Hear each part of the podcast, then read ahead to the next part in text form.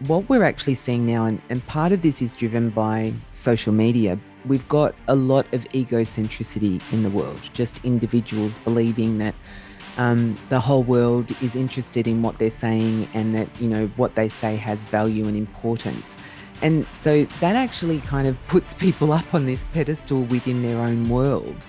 And that can be quite challenging when you've got young people raised to believe that they understand, and they do, they understand their own mental health.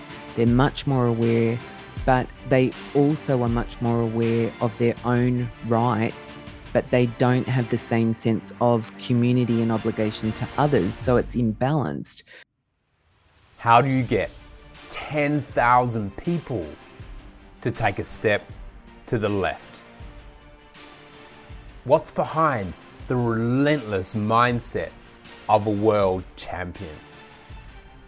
Why do teams of exceptional talent fail? How do you manage the pressure to perform? These are the some of the curious questions we will attempt to answer as we bring you world leaders, curious minds, exceptional talent, successful CEOs, and incredible human beings who know how to inspire great leaders and are inspiring great leaders themselves. I am Craig Johns, high performance leadership expert, international speaker, and CEO of Speakers Institute Corporate and World Sport Coach. This is the Inspiring Great Leaders podcast, where the ordinary don't belong. Welcome to the Inspiring Great Leaders podcast. Today we have an incredible guest joining us. She is a corporate mental health advisor and former practicing psychologist specializing in trauma prevention and treatment. She is the author of several best selling titles like The Trouble with Trauma, Why Men Are Like Shoes. Now, I'm very curious about that one. Define Your Inner Diva, and her latest book, How to Heal a Workplace. Her journey into this field is incredibly unique and personal. After an accident, she sh- suffered from PTSD, which ultimately led her to a year of therapy, helping her resolve issues and move forward in a positive way. Not only is she an accomplished mental health professional, but she is also a trailblazer in her field. In 2021, she won the Excellence in Science and Technology Award for her groundbreaking work in delivering online trauma therapy. And that's not all. In 2022, she was awarded the Bronze Stevie Awards Maverick of the Year. Oh, I like that. Uh, for her unique and innovative approach to mental health. Her story is one of resilience, strength, and passion for helping others. So, without further ado, let's welcome Kerry Howard. Kerry, welcome to the show.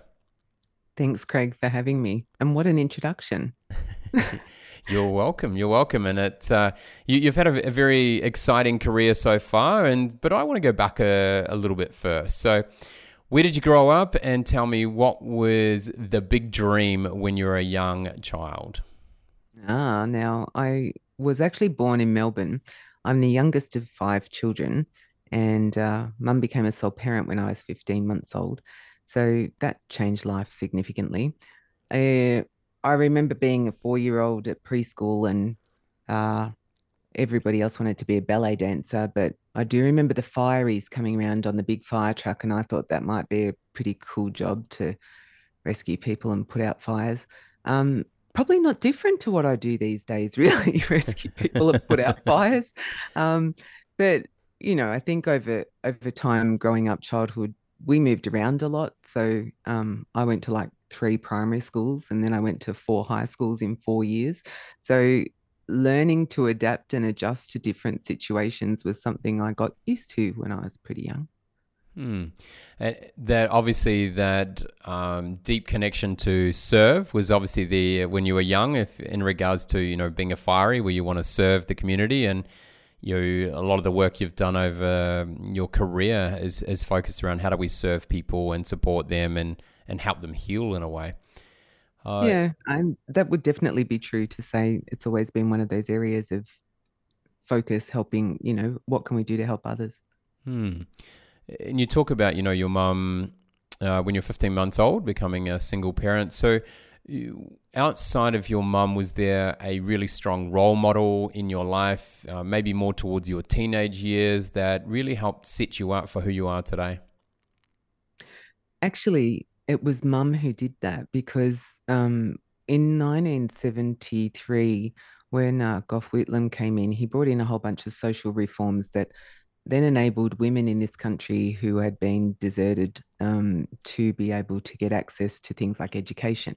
She went back to school when I started primary school and uh, went on to university and became a teacher.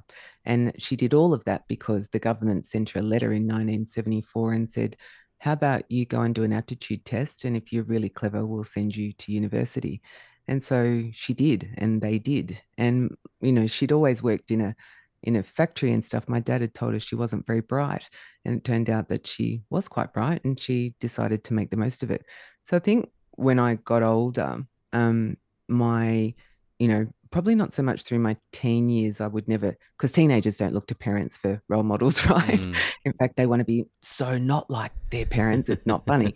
um, but, you know, I think more when when I was sort of in my young adulthood, because I also had children young and I became a sole parent.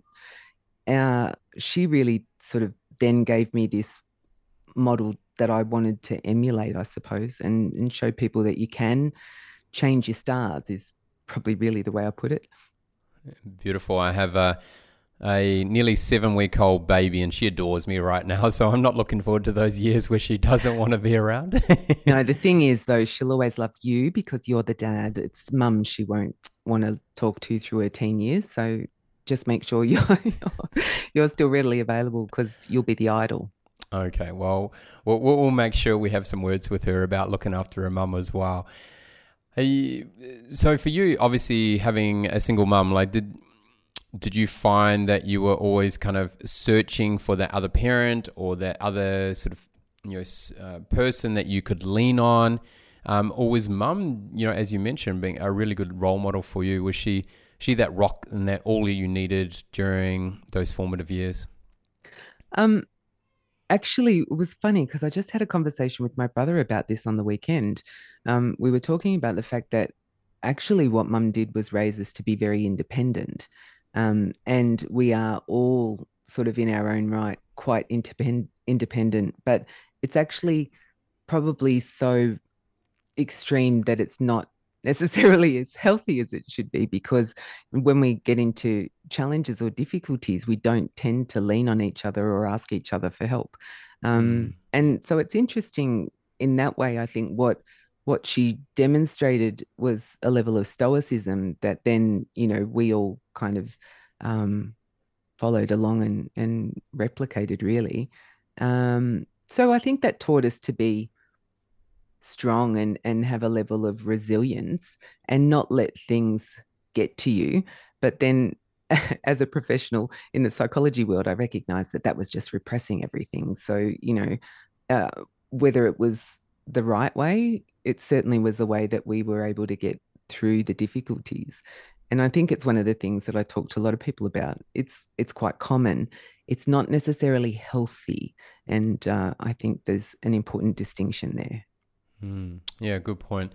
And you like make a good point there around you know we are the product of our environment, and you know a lot of that I'm sure in your line of work you've you've had to kind of unpack for a lot of people who uh, maybe not consciously were aware of that may be limiting them or maybe even helping them succeed later on in life. Uh, you know, for people, how how important is it to try and understand, you know, that environment we grew up in and, and how we can either leverage that or um, help us become a better person? It's actually far more important than we give it credit for, especially in Western societies. And when I wrote The Trouble with Trauma, that was actually in 2020. And uh, I released it in November, uh, actually, because I was trying to give people through the pandemic some, you know, support and advice and ways to understand and help themselves. But in that, I actually explain the unpacking of your early childhood experiences and why um, those experiences leave their scars in certain ways, but they also set the foundation of our negative belief systems. Now, we then learn to adapt through our primary school and high school years in particular, how to adapt and adjust and change the way that we behave to offset the feelings that we have that come up in the, those negative feelings that we have about ourselves but sometimes those you know reactions or responses or behaviors aren't necessarily helpful to us as we get further in life mm. so part of the you know challenge around how we it, it's about how well we understand ourselves and i talk about building self-awareness and building self-awareness is actually hard building self-awareness is difficult because you have to be able to take a good hard long look at yourself and understand you know the negative things that you do the positive things that you do what drives them or or doesn't what we react to why we react to them. And you know self that self understanding is absolutely key to be able to move forward in any you know interpersonal situation. So it affects work it affects relationships it affects you know lots of things. And ultimately if we don't learn how to manage it properly it'll affect our health. Mm, 100%. Uh, in talking about health, uh, at some point you were hit by a bus, if I understand, and, and literally hit by the yeah. bus. We, we talk about it metaphorically a lot of the time. It feels like we've been yes. hit by the bus. Uh, yep. Tell me, um, how did you manage to get hit by a bus? And, you know, kind of what was the context to how that kind of shaped you following that accident? Yeah. So, I mean, I was 28 years old and I had two and four year old daughters at the time I got hit by the bus. And uh, it was interesting. I'd gone to a concert in Sydney with a girlfriend, and this girlfriend actually had some physical issues and, and suffered from depression. So, again, my role in that sort of um, experience with her was actually, you know, there to support her and, and make sure she was okay. And uh, it was late at night after the concert had been at the SCG, and and basically there was just crowds of people, and and we'd come in from the country on the train. We didn't even really know the area very well, and uh, because we couldn't seem to get a bus or anything, um, we end up walking a couple of blocks with these other people. But I worked out in that couple of blocks that their car wasn't anywhere near as far as you know where we needed to go, and I kept trying to look for a bus and I just believed that this bus lane was one way. And there was a whole, it'd take me forever to tell you that story, but there was a whole bunch of reasons why. And um, anyway, but the buses wouldn't stop. And I got panicked about the fact that, you know, we were going to get left in this park all alone in the middle of the night. And I was running to catch up with these other people. And I literally ran from behind a bus that had just passed us and refused to stop straight into the path of an oncoming bus and didn't even look because I actually thought that road was one way. It took me a long time to work out why I didn't look. But when I actually got hit, it was interesting because my friend had been behind me and she saw me and she screamed at me. And uh, I turned around to see, I didn't, I still hadn't seen the bus, turned around to see what the issue was. And the bus actually then hit me on the back of the shoulder because my husband had had a motorbike accident many years before and he'd been in the hospital with people who had head, head injuries. I kept saying to myself, don't hit your head, don't hit your head, don't hit your head.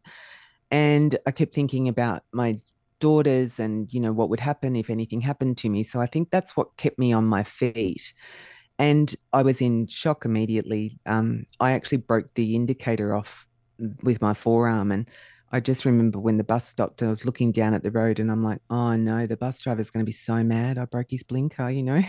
and I bent down to pick up the blinker and went to hand it to him through the window, and he wasn't there, and I was really confused because I'm in shock, right? Mm. And I walk around the front of the bus and the poor bus driver was down on his hands and knees looking under the bus because he just assumed I was under there. Oh, wow. And then he saw me and he looked at me like I was a ghost. And I just, and then he burst into tears. And I felt just terrible that I had done something so stupid.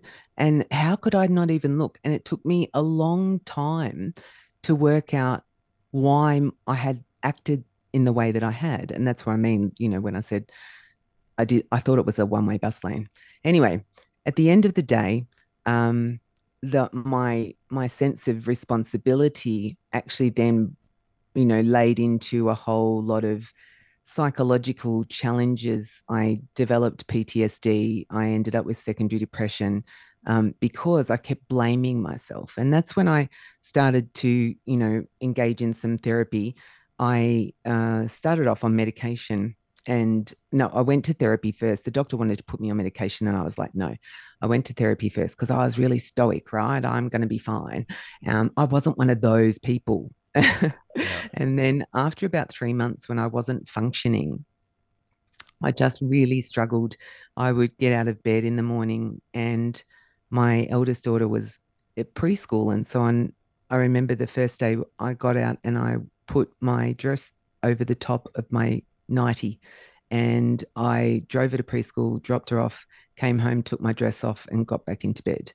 And I went, there's something really wrong. Mm. And that's when I went back to the doctor and I started medication just to help me function because I just wasn't functioning.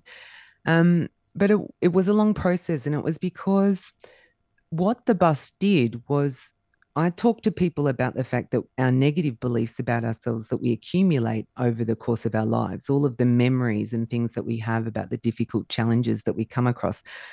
I talk about it like you've got this inbuilt toy box. And every time something bad happens, we open the lid, we shove another thing in, and we shut the lid. And by the time we get to adulthood, it's overflowing and we spend our time trying to jam it shut. And, you know, what happened with the bus was the bus smashed my toy box to smithereens and everything was all over the road. And no matter how much scrambling I did, I couldn't seem to pull it all together. And it was all of the feelings that I have from childhood about not being good enough, being stupid, doing something wrong, but also it activated the other elements that were outside of my control the powerlessness um, of my recovery, the pain that I was experiencing, but the fact that it was all my responsibility. And this is the thing with trauma, and it's one of the things that I write about is that trauma the biggest impact of trauma is about whether or not the person takes responsibility for what's caused the trauma if there's no responsibility taken, it's actually easier to overcome. If you have an accident and it's quite clearly not your fault, you overcome that much quicker than if it is your fault. So there's a lot of shame and guilt that's associated with the, you know, catalyst that causes that sort of traumatic intervention anyway. Mm. Yeah, fascinating. And so, you know, working through that process of, you know, being hit by the bus, then the PSD, um, PTSD. For you, what? How did that lead to having a career in psychology? I was actually in the first year of my psych degree when I got hit by the bus and I had to take a year off. Um, and I experienced, I did some EMDR therapy, and, and that's why actually when I uh, finished my studies, I became an EMDR therapist and now consultant. And uh, the technology I developed is actually an EMDR tool. So, because I had found it was a very effective treatment for trauma, I was then really keen to make sure that what I focused on was trauma because I say to people, the bus kind of saved my life. There was a lot of stuff that I'd been repressing for years that was probably eventually going to give me cancer or something if I hadn't dealt with it. But the bus allowed me an opportunity I had to take a year to do it, but at least I was able to clean out my toy box and um, and start fresh, you know. So, and I used to get cranky actually because after the bus, when difficult things happened, I used to be able to just suck them in and you know soldier on, and then I couldn't. Then, as difficult things happened, I had to take the time to process them as they happened, um, which is actually a much healthier way of doing things, but. it was annoying to me at the time. I bet. You know, so you talk about the to- the toolbox, uh, toy box there, and um, how can people, you know, take an assessment right now around is their toy box overflowing? Is there are they are they trying to stuff things into it? Um, is it at the right amount? How can people kind of take that assessment to better understand themselves around? Okay, maybe I need to deal with this, or maybe it's okay. I'm absolutely fine. I think um, spring cleaning is always good for anybody, right? So I say if you have an idea of your toy box, or you have an idea about the things that you're carrying around with you.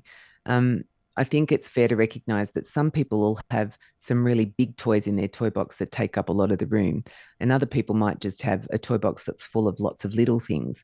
And you know, anybody who's ever seen the the demonstration where you get, you know, the sand and the rocks and the water, and you always know that depending on the type of thing you put in there, you might always be able to shove another thing in.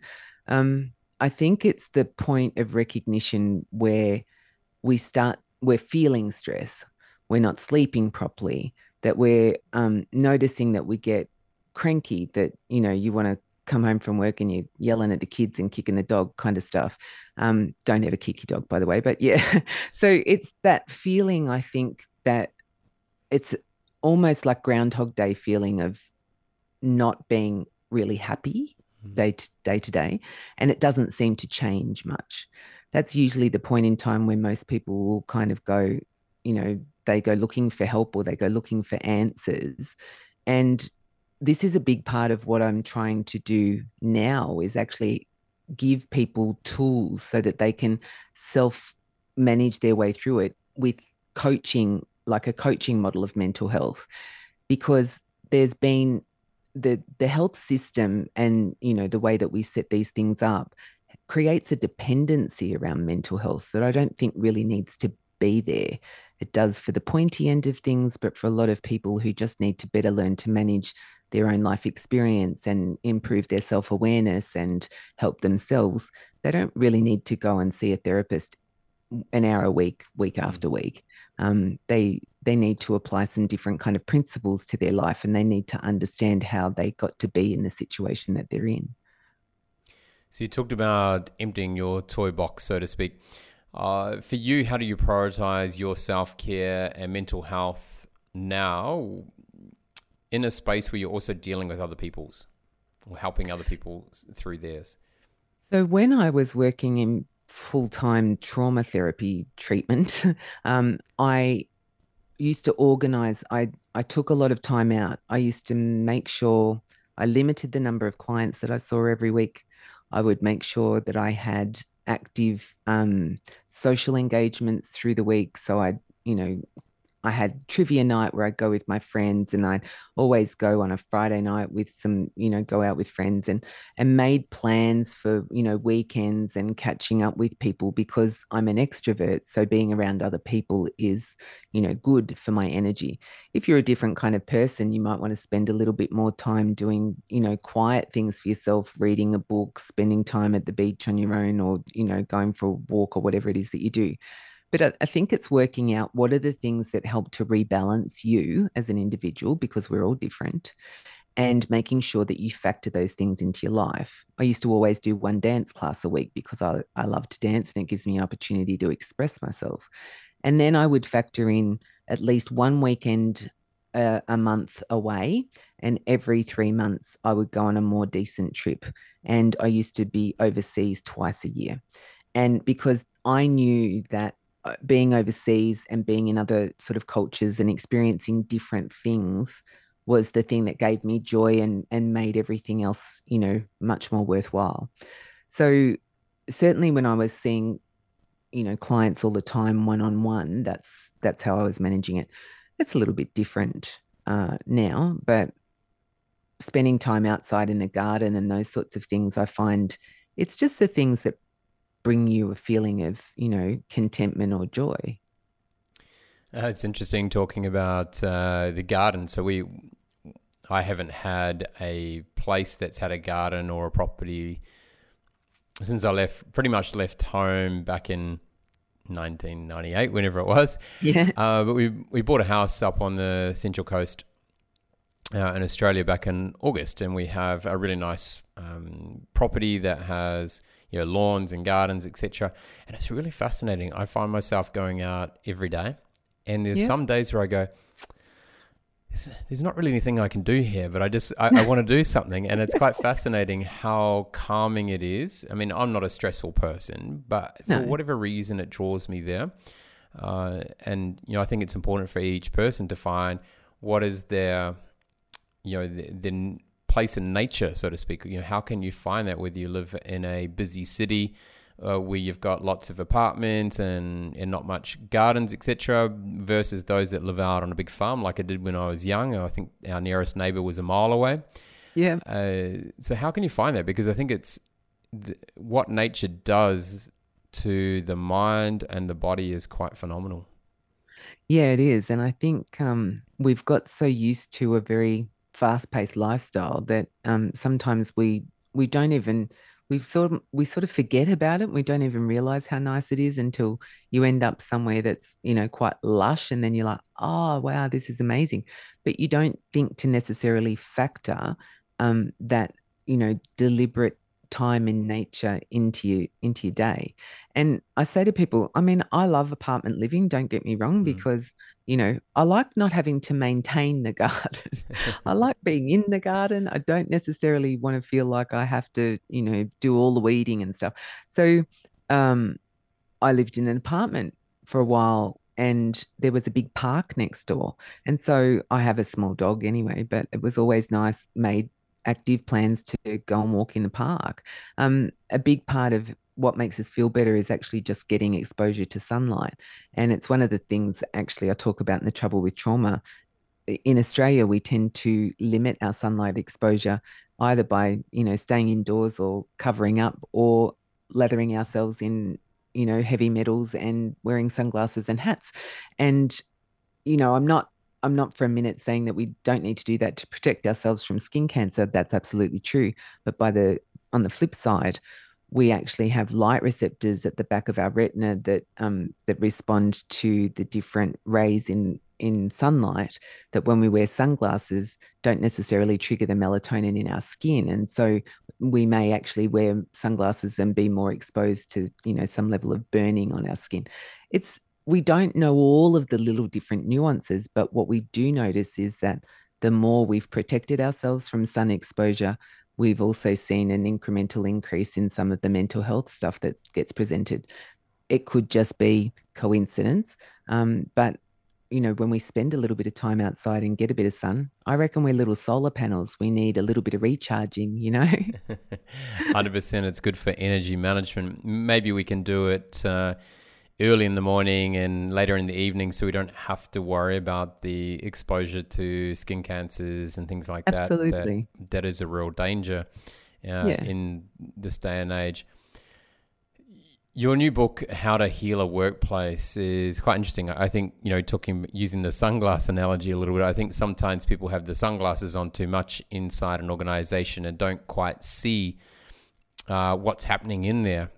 Mm. And quite often we miss uh, miss seeing in someone or or in the environment uh, things that can be quite detrimental to the health of a human being or the health of an organization or the health of a team. Uh, so, what was the driver bef- behind how to heal a workplace? So, the main driver was uh, that I was seeing, especially post COVID. Um, I've always had a reasonably large client base that was, you know, workers' compensation based issues, um, workplace bullying and harassment, some of the other challenges that come up. But I also, over the you know my trauma sort of background had seen a lot of people who'd started off with a physical injury and then ended up with a secondary sort of psychological injury because of their you know inability to recover from the physical stuff so it's this awareness that um, we spend you know the majority of our waking life in the workplace and especially post pandemic um, when people were trying you know employers trying to get people to come back into work um, and not just everybody stay working from home and yet some people were busting to go back into the workplace. And i think there was this just recognition of the world of work was never going to be able to go back to the way that it was. And we sometimes have these hard lines drawn around, you know, well, um, you know, some organizations, oh, well, we paid for all this office space, and so people have got to come and use it, you know. Um, and there's not really an adjustment made for the individual. And a big part of that is because our society is based on, you know, rules, black and white, you know, what what does the law say, what's in the policies, what's the and we don't really make much allowance or adjustment space for for individual needs to be taken into account.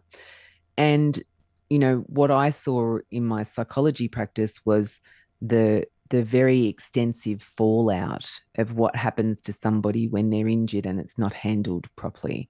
Mm. Um, and you know, in the book, I talk about the interaction with insurance companies and how that actually tends to prolong and make injuries sort of you know much much longer and causes bigger issues and i wanted to write a book to help people understand that we can actually prevent these types of injuries and that there are some really simple systematic ways of approaching things that will you know minimize the risk. And you know that there's a, an understanding of well what's going on in in the current work environment and maybe you know why our workplace cultures actually so toxic these days? And what do we need to do about that to to sort of help improve it because everybody was talking about the great resignation and you know lots of these other changes that really meant the employer market needed to pick up its game to retain its people. And this was a big part of it and everybody talking about wanting mental health support in the workplace. So that was probably the main driver. Hmm. you touched on something there interesting around uh, the workplace you know toxic workplace. You know with you know shifts in understanding and awareness and leadership. Uh, not not just since COVID, but pre-COVID, you would have thought that toxicity would have reduced over the years, um, because you know we, we should have greater understanding, we should have greater awareness. Is that actually what you were seeing, or are we seeing maybe the toxicity now shift in a different way, and people are just really aware of themselves and the workplace they're in. So it's now becoming a bit more prominent. I think I think in some ways it's a little bit more prominent. I think what we used to see before was a little I want to say more gender driven about, you know, dictatorial styles coming from, you know, the most senior male kind of thing. And as we had more uh, feminine influence and more balance within the workplace, you know, that some of those issues were raised. And so that had to be sort of altered. And the, the, I want to say the society starts to shift.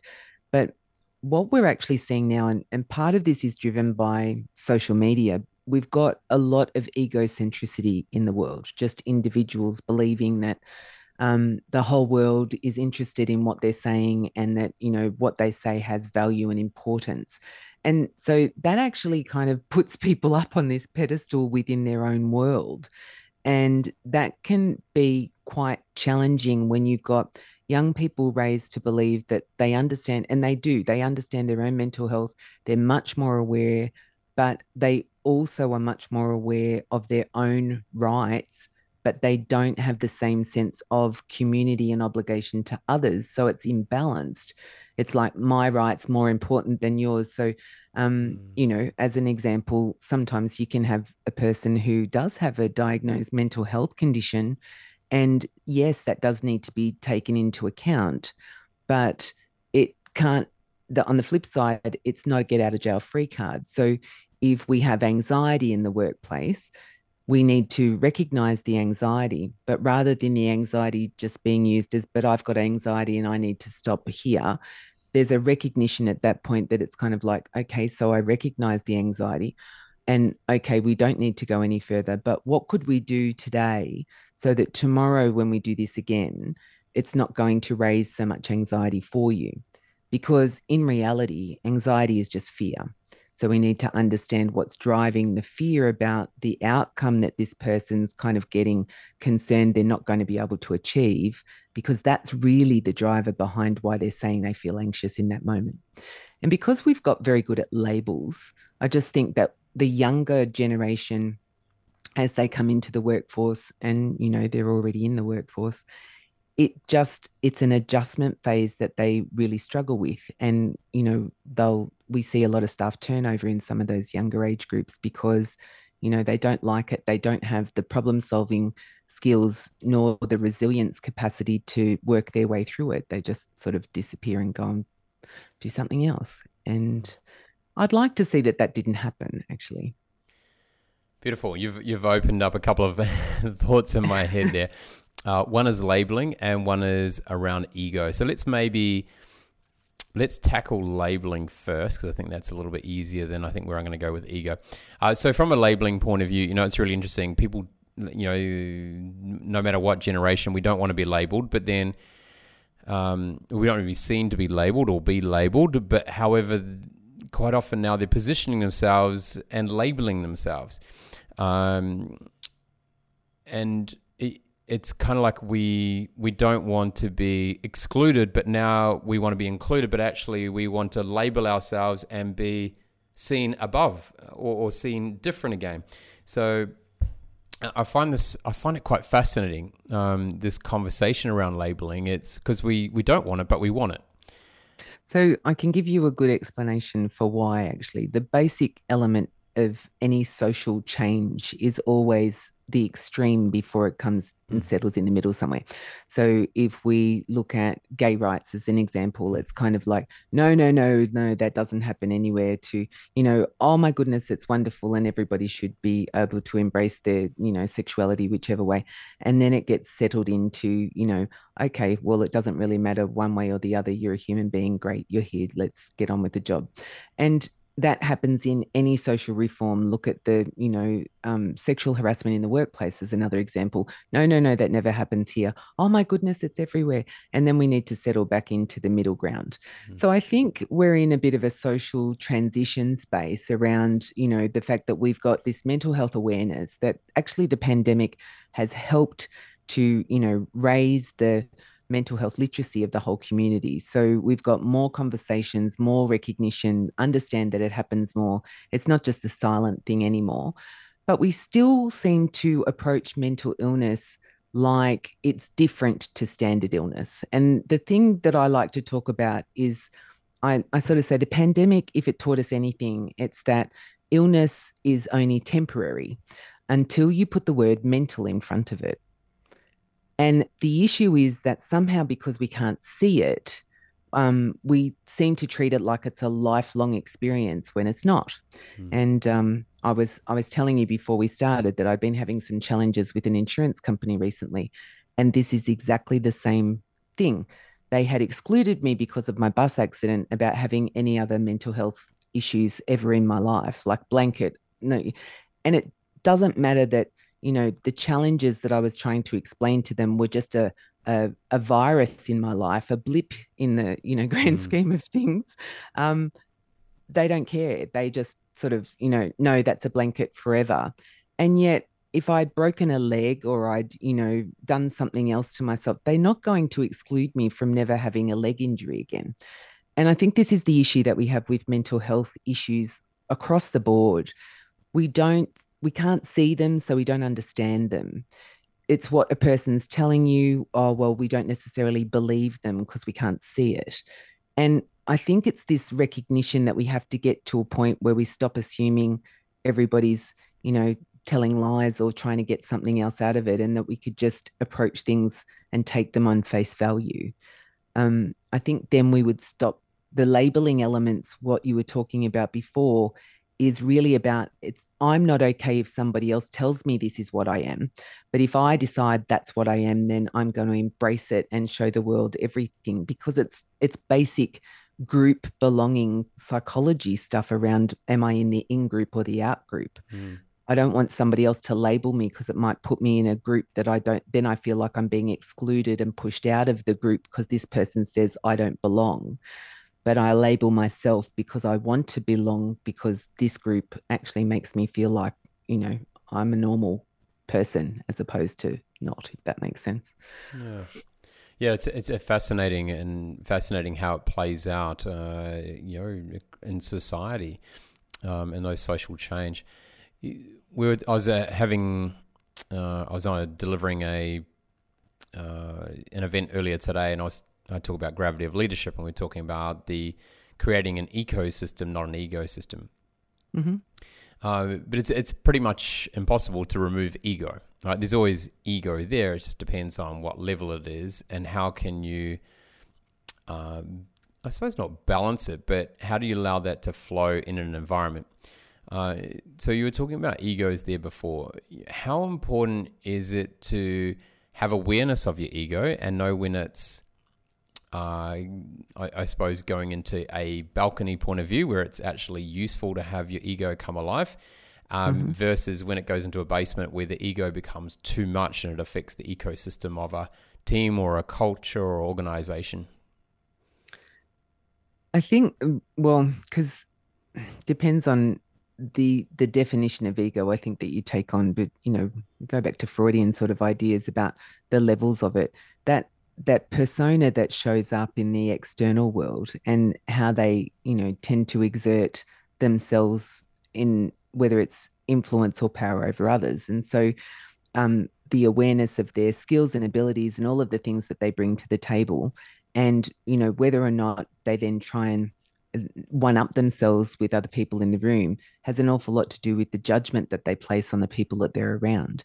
So when we talk about, um, and I don't know if you've got a particular example of ego that you're thinking of, but I often see when you can be in a group environment and you know you're with somebody who seems to put everybody else down and usually that's just because they're trying to make themselves feel better actually because they don't have a lot of self confidence about the group that they're in and they're trying to kind of usurp it. Um, it's not a helpful, you know, thing to do as a leader because it doesn't engender any sense of, you know, people following you because they are there to support you and they would, you know, back you going into, you know, any sort of battle.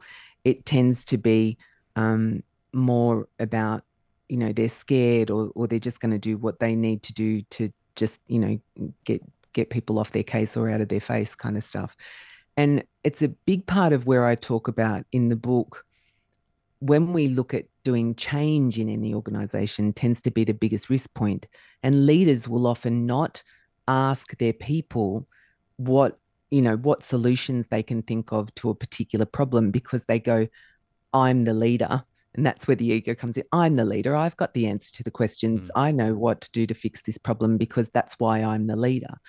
And yet, I'd say actually it's a much stronger leadership position to, you know, listen to the people who are the ones who you're trying to do the change to make their working lives better and, you know, make everything operate more efficiently. Why wouldn't you consult them about change that's going to affect them?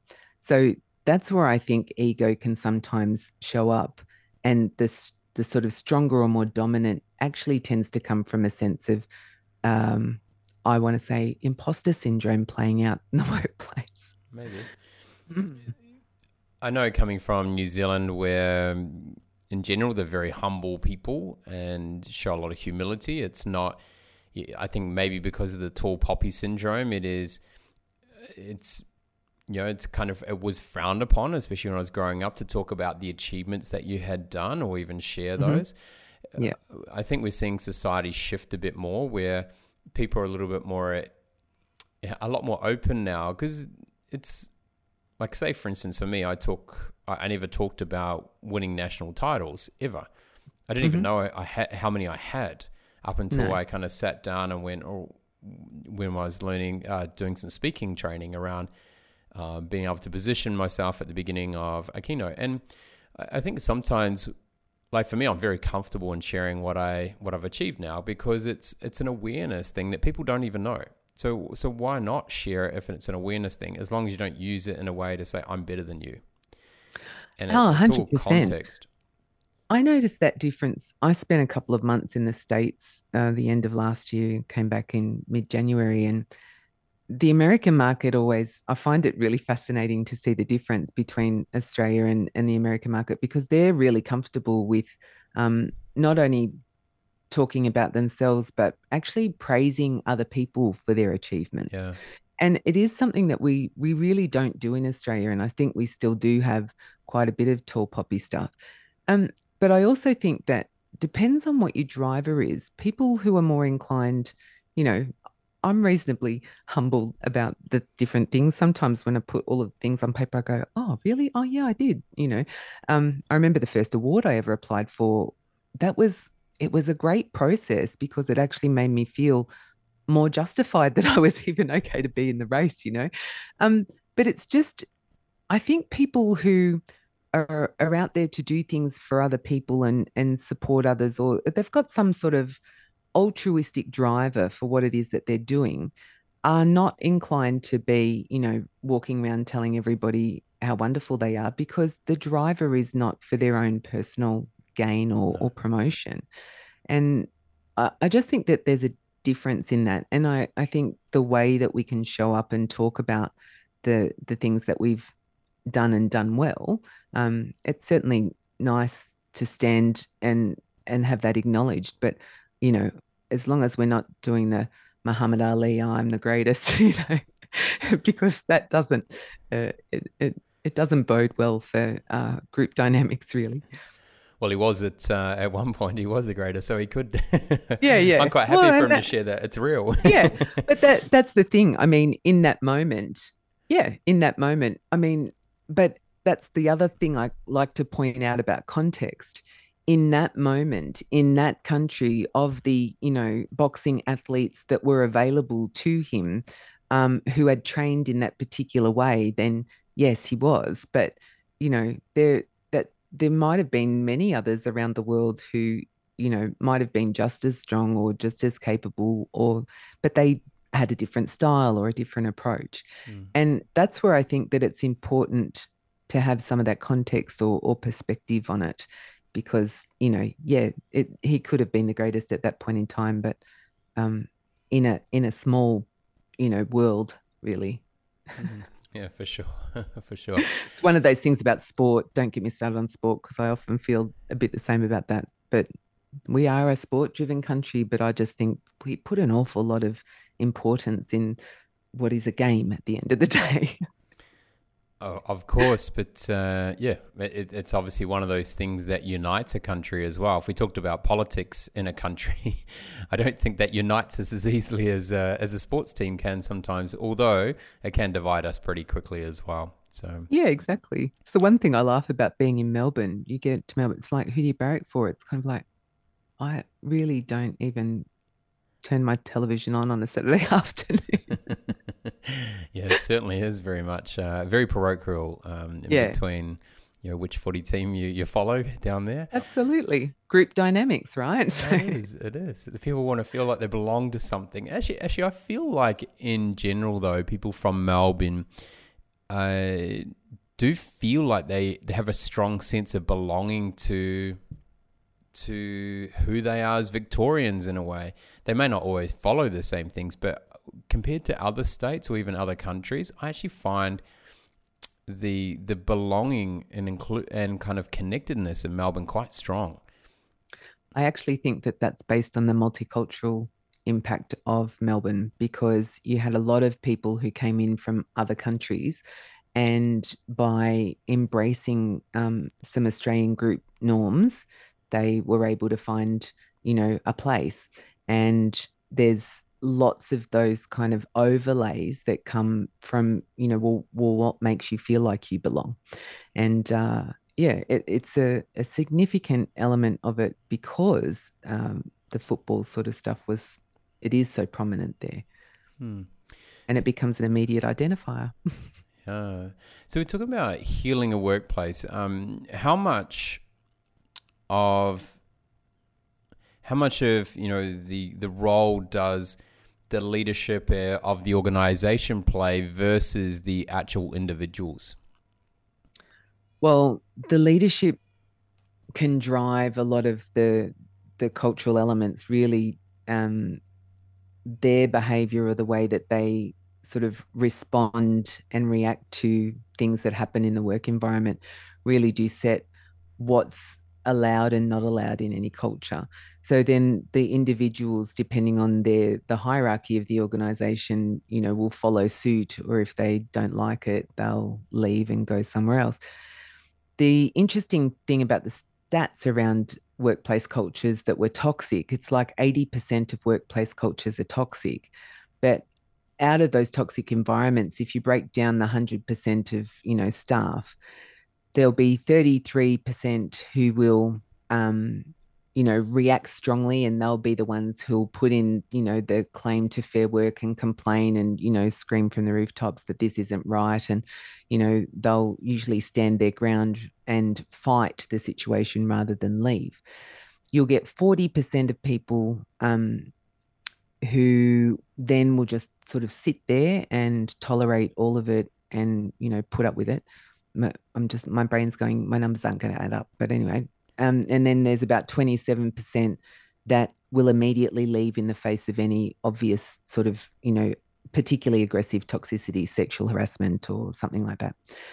But if more than 40% of people will just sit there complacently watching the toxicity happen and do nothing about it, then the majority of these people that we've got sitting in these difficult sort of environments are not doing anything about changing it or you know, getting out of it or doing anything. It just persists. Mm. And it's actually the complacency that's probably the biggest issue in a lot of organizations because they get to the point where that oh better the devil you know than the devil you don't um oh yeah this place is isn't great but it's it's better than the last place you said the last place i worked you know um and so they'll often tolerate and put up with things that aren't good and it's a bit i say to people it's a bit like you know the frog in the boiling pot of water right? It's kind of like if you put it in cold and then you turn it on th- there's not an awareness that the water's getting hotter and hotter and hotter. There's just an adjustment that's made and it's the same thing that can happen in a workplace culture. Mm. Where we usually see big obvious problems and where people call me in tends to be that you've got a new CEO that's come in and there's something that's happened and they can't seem to work out what's going on in this culture. There there might be blockages at different points and they don't really understand what's happening. And it's very much often um, there's you know the structure of the organization below the CEO has got its own little mini organizations. And so that that tends to be a bit of a blockage. And the hierarchy of an organization can also impact um, you know how much influence the leader uh, can have across the board. And so a big part of that is actually having a look. When i i go into an organization i'm not just looking at the frontline issues that a person might bring. I'm also looking at you know what are the systems that uh, surround these people to you know make them do their work effectively and and you know where they get their frustrations um, are often around sort of blockages that they've they've got in the in the work process so there's some interesting things around leadership but of course the individual has a responsibility to you know turn up and and make a, a positive contribution every day and that's one of the other things I touch on in the book is that when we know that somebody actually has a personal problem going on, it's impossible for that not to affect their work. So if you know somebody's going through a relationship breakdown or somebody's partner's got cancer or their parents got cancer or their child or they have, you know, these are things that are all normally going to affect how a person shows up every day, their mood, their behavior, um, and how do how do we kind of approach that with, in a supportive way um, while trying to make adjustments for the rest of the workplace rather than just ignoring it and pretending it's not going to impact because oh that's your personal stuff and just drop that at the door mate hmm. so if there was you know, one key takeaway that if anyone read your book uh, would take away that you, you feel is most important for leaders or business owners around the importance of awareness and proactively, I suppose, driving a positive workplace that um, supports the mental positive mental health of the employees, what would it be? It would be the fact to remember that your business doesn't exist without your people. So taking the time to understand who they are as individuals and consult with them whenever you want to make uh, changes that are going to impact their working life is is not a nice to do it's essential mm. Very good i like that we all know smart people have great answers but the most successful people ask great questions what was the last time uh, when was the last time you did something for the first time actually it was in December. So I went to Peru in December. I've got a bit of a growing interest in uh, psychedelic treatment for mental health stuff. So I went to Peru to do an ayahuasca journey and uh, try that out. If you don't know what that is, you can look it up. But interesting journey, uh, not something I would do all the time. it had a pretty strong physical effect on me. But the other thing I did while I was there was uh, I went to Machu Picchu, which was quite an amazing experience. But I also climbed another mountain so that I could get a view of Rainbow Mountain, and that took me up to over 5,000 um, feet. So that I should have had oxygen at that point, and I didn't.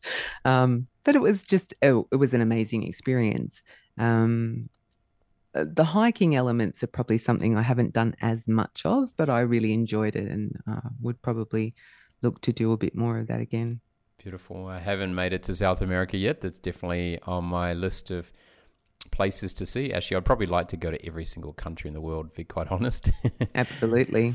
What is the one question that you would love to solve?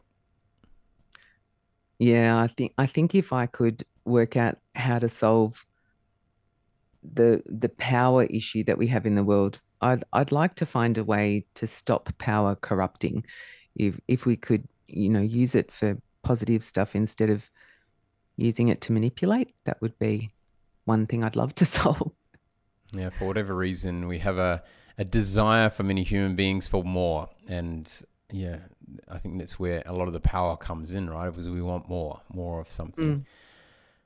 Mm. Who is an, uh, for you, what is an inspiring great leader? And who is someone that resonates with you as an inspiring great leader? So I always talk about um, if you show me somebody who has experienced difficulties and challenges and are prepared to stand up and talk openly about them, that's an inspiring leader. That's a person who's not trying to pretend that everything's great and wonderful, but actually using their challenging life experiences to help educate others in an attempt to maybe stop them making the same mistakes, but or, you know, or prepare themselves for when that happens. I think that's a big part of it. You know, if I think about people who have real influence in the world um, and make great leaders, I, I've always had a bit of a thing around Oprah. And I think it's because for my generation, she really represented this anomaly uh, when she first became really quite popular. And she had just an incredible ability to to bring to the world um, some great perspectives that helped us build our self awareness and understanding of, of ourselves in many different ways. And, uh, you know, when I was 19, I actually approached a TV producer because I wanted to be Australia's version of Oprah. That was my, you know, I thought I could do that. Um, and he looked at me and he said, Kerry, I think you've got the charisma, but where's your credibility? Which is why I went back to uni to do psychology. I just needed give me a piece of paper, maybe then, you know. I actually don't think I approach things much differently now than than what I used to. Probably got more mature about it. But yeah, she really was a big, I think, because she represented diversity in so many forms, and yet here she was, um, you know, in this leading kind of TV thing that was that everybody got to see. It was pretty amazing to me. Mm, fascinating. Now you've talked to a lot about the how to heal a workplace and some incredible other insights. And I'm sure there's plenty of people out there that would love to learn more about what you do. So, what is the best way people can contact you? So, um, my website is kerryannhoward.com. Uh, that's Anne without an E, by the way, and Kerry with a Y too. And um, if you want to follow me on socials, you'll find me at Kerry Howard Psych, just P S Y C H, or on YouTube, it's The Pink Shrink. The Pink Shrink. Well, we'll put all those uh, links in the show notes so it makes it easier for everyone to find um, a connection through to uh, Kerry today.